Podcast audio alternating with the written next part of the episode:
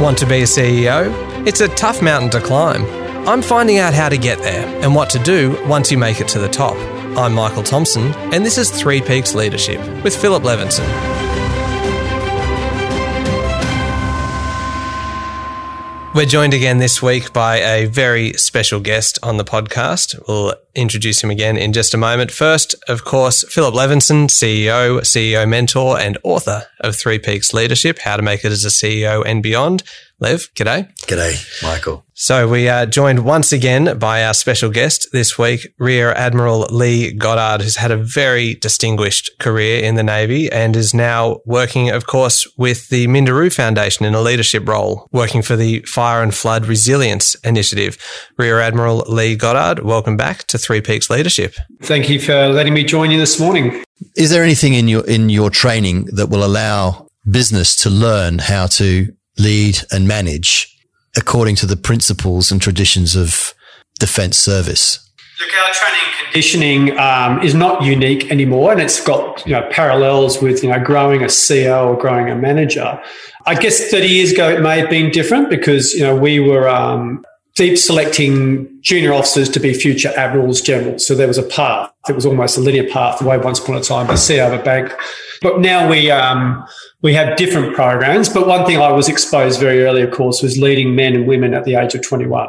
Yes. You know, literally going, leaving, leaving the military academy and within, you know, a year, you know, being responsible for 45 people, some who had, you know, 30, 40 years work experience. So I think that really throws you in the deep end. And I think every opportunity you have, be thrown in the deep end and, and experience. Be, I mean, don't ever do it at the detriment of the people that, you know, you're not experimenting with people you're leading as an organization but give people exposure to leadership, mentoring, followership you know, roles as early as practical. Give them a safe space. Let them make mistakes. As long as it's safe and it's not the detriment of the people. We said it's not an experiment It's allowing you know the the, uh, the development. One thing I think in terms of um, what we do, I think well in defence and in you know is actually really understand our mission, our purpose, and understand our values and how we behave in accordance with those values and the ability to really reflect on those. And when you're making decisions at the end of the day or end of a meeting, you need to take the time and not in a backslapping way of saying, isn't it good? You know, kind of, you know, virtuously signaling we, you know, act in accordance with our values. Please do the opposite. You know, be frank and saying we didn't act in accordance with these values today. And it's, it's not that it's okay, but the reality is, you know, if you have, say, 10 values in your company or five values, I can guarantee you at some point during the day, you will not act absolutely in accordance with your values. You just need to recognize it, not overcorrect it, and just be really frank as you know. And, uh, and, uh, you know, and in particular, how you intend to behave in accordance those values. Have mechanisms.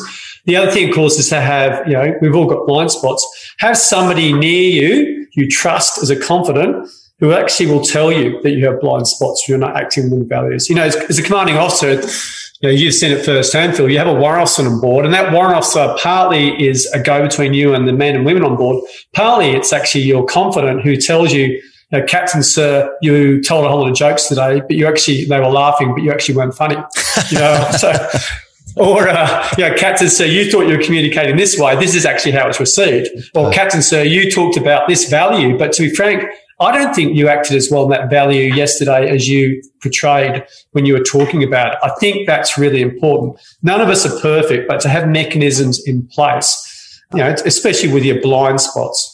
Just on on that and on those behaviours and the importance of having somebody to to point those out, Lee. Throughout your career, I know that there is almost a respect for authority that, that's kind of innate within within the military.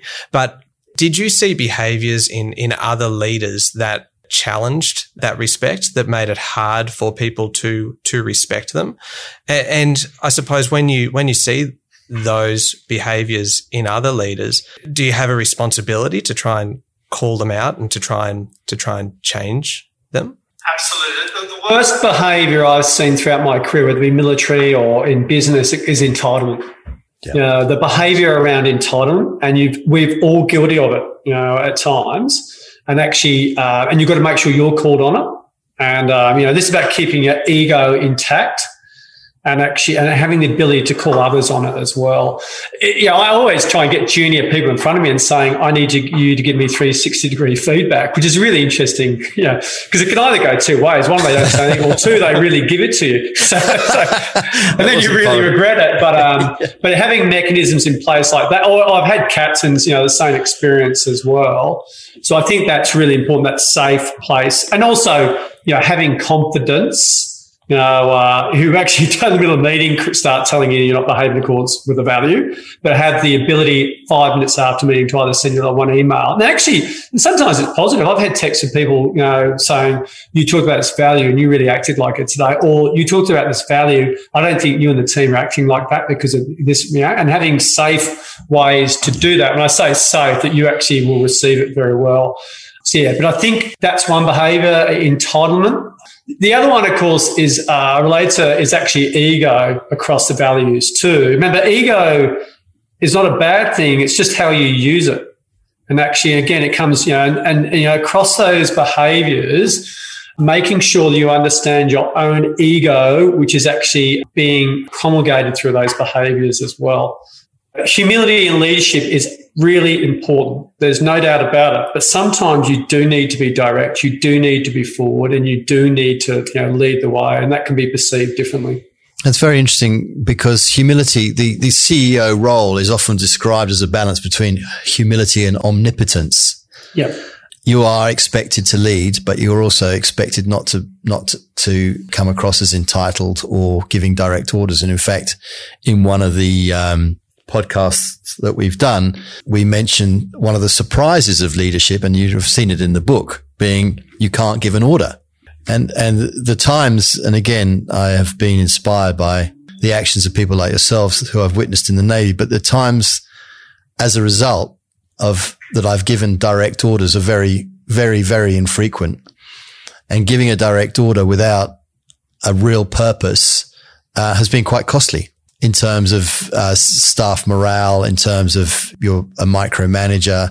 So there, there is that balance between having to take control at some point. The word, the word in, in the ear of the nav on the bridge, you know, this is, this is what now needs to happen versus the inclusive and collective decision making. Yeah, absolutely. Look, um, I think orders is, I mean, obviously in, the defense, con- we actually sometimes do need to give you know, formal orders, but of course it's the way you deliver those orders, which is yes. really, uh, um, and, and, how they are received. You probably see me firsthand, Lev. It's when you become a, say, captain of a warship, you do want to be inclusive. You do want to have those attractive qualities rather than those powerful qualities, you know, which actually, you know, uh, but people want to follow you. But at times, I found, especially uh, at sea and in you know the most demanding situations, you have to be very uncompromising. Yes, and very direct. And people know and respect that as well. I mean, you know, I've, I'm, you may have seen it firsthand in some of the, you know, some of the uh, operations we've done at sea. Say boarding party operations. You know, with very high stress. Uh, it could be um, groups coming from overseas, and you're stopping them from coming to Australia that isn't the time to be giving suggestions and tummy tickling and uh, you know being just encouraging. It's probably the time to be very direct. The situation is dangerous. It's emotive. It's stressful. You debrief in a very comforting, inclusive, and encouraging way. You pre-brief in a comforting, encouraging, you know, inclusive way. But at the moment, when the actual decisions need to be made, no one will thank you for not being direct and uncompromising at that particular moment. So it's a balance as well yeah. uh, that you need to, you know, and the, the only other thing as well is um, I talked about having confidence and giving you feedback. I would often tell my people at three o'clock in the morning, I'm probably going to be tired. You've just woken me up kind of the bridge. You've still got to give me what I need, not what I want. What I want is the perfect answer and I can go back to bed. What I need is actually the truth. It's not going well. I need you to stay up here, Captain. I need you to help me start making decisions. I may bite initially. I'm grumpy. I'm tired.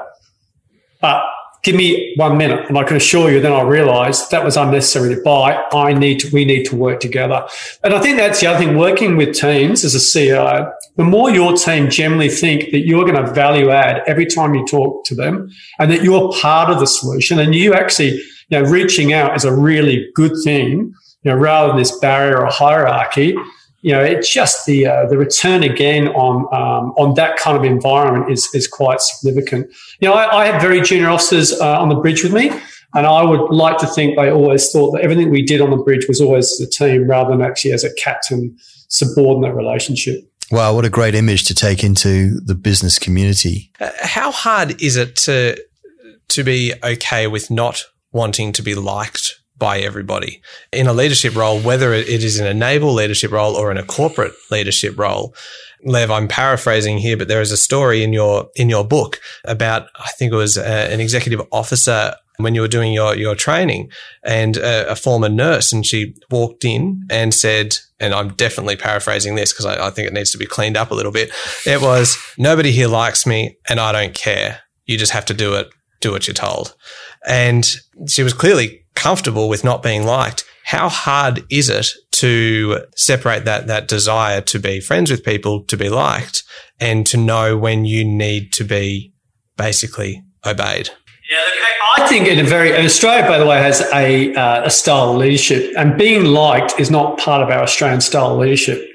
Uh, being um, considered a leader of a team, reliable, a mate when you needed you need to be, and uh, and somebody who's trusted is far more powerful than being liked. And, and by the way, all those things I just talked about doesn't necessarily mean you have to be liked. It's just I said it's not the Australian way. It's yeah. I talk about success as a captain, and um, you know, and and success as a captain for me is not that you're the most popular captain. Far from it. You know, you've got you've got a team that is the best it can be you know, you've got a team that is professional, a team that's engaged, it's inclusive. And you've got a captain who basically is at the head of this fantastic team. And when you walk down the passageway, you don't want your sailor saying, that's the captain and I either like him or not. You just simply want to say, that's my captain. And he's the leader of my team. My captain is far more powerful than being liked. So that engagement. I've worked with plenty of captains that I haven't particularly liked every day but my goodness, they've taught me a lot and they've been fantastic leaders. And, you know, and I owe them a great deal in terms of uh, the way they've mentored me and been example. And to tell you what, even though I may not like them every day, behind the scenes, they have done things for me, both professionally and personally, uh, without virtuously signaling it. I think that's that's really what what counts. So I think so the sailors, whoever's worked for me, whether they like me or not, I think it's a bit irrelevant. Where and of course they'll remember me not by what I've achieved, or but they'll remember about how I achieved the things that I achieved, and that's really important. So, so you're moving on to the next phase of your career, which is at the and beyond. You know how to make it as a CEO and beyond. Tell us a little bit about how you're transitioning out of a, a quite a rigid environment into the corporate world at a very senior level. This is my third career, Lev. I was a trolley boy and then I was um, Navy for 34 years. And of course, now I'm uh, with the Minderoo Foundation. Look, of course, you need to adjust. You know, it's a different structure. It's a different uh, yeah. pace. It's, you know, it's different personalities, a different uh, culture as well. But the reality is, um, you know, we're in 2021. The Navy of 1990 is not, you know, there's a lot of things which are the same, our traditions and principles and our, you know, our purpose. But the Navy of 2021 is different as well. So, so I mean, there's, we're always continually adjusting anyway. Look, I'm, I'm, um, I'm really enjoying it in, in many ways. You know, uh, service and adventure is what I joined the Navy for. I'm seeing the same through through Minderoo as well, which is great. I'm, I'm feeling very well supported by my previous defence career as I transition and, and, and being welcomed into the fold in this you know, impact philanthropy you know, commercial environment. Great. Well, congratulations on that role. And, and uh, thank you very much, Rear Admiral Lee Goddard, for being on the show today. Um, I look forward very much to catching up with you soon and um, have really appreciated your insights. Thank you. Thanks, Phil, and thanks to the team. It's always always a pleasure to talk to you. And you know, um, you know, talking about leadership and, and mentoring, and and um, you know, and potentially how we can share some of our experiences is um, is actually really enjoyable. So, thank you. Great, not at all. That was Rear Admiral Lee Goddard. That wraps up this episode of Three Peaks Leadership. I know I say it every week, but make sure you've hit subscribe or follow on your podcast platform so that you get a new episode every Sunday morning. And if you haven't picked up your copy yet of Three Peaks Leadership, How to Make It as a CEO and Beyond, jump onto Booktopia, Dymocks, Amazon, anywhere basically that you can order books uh, to order it today. I'm Michael Thompson, and this is Three Peaks Leadership with Philip Levinson. Thank you, Michael.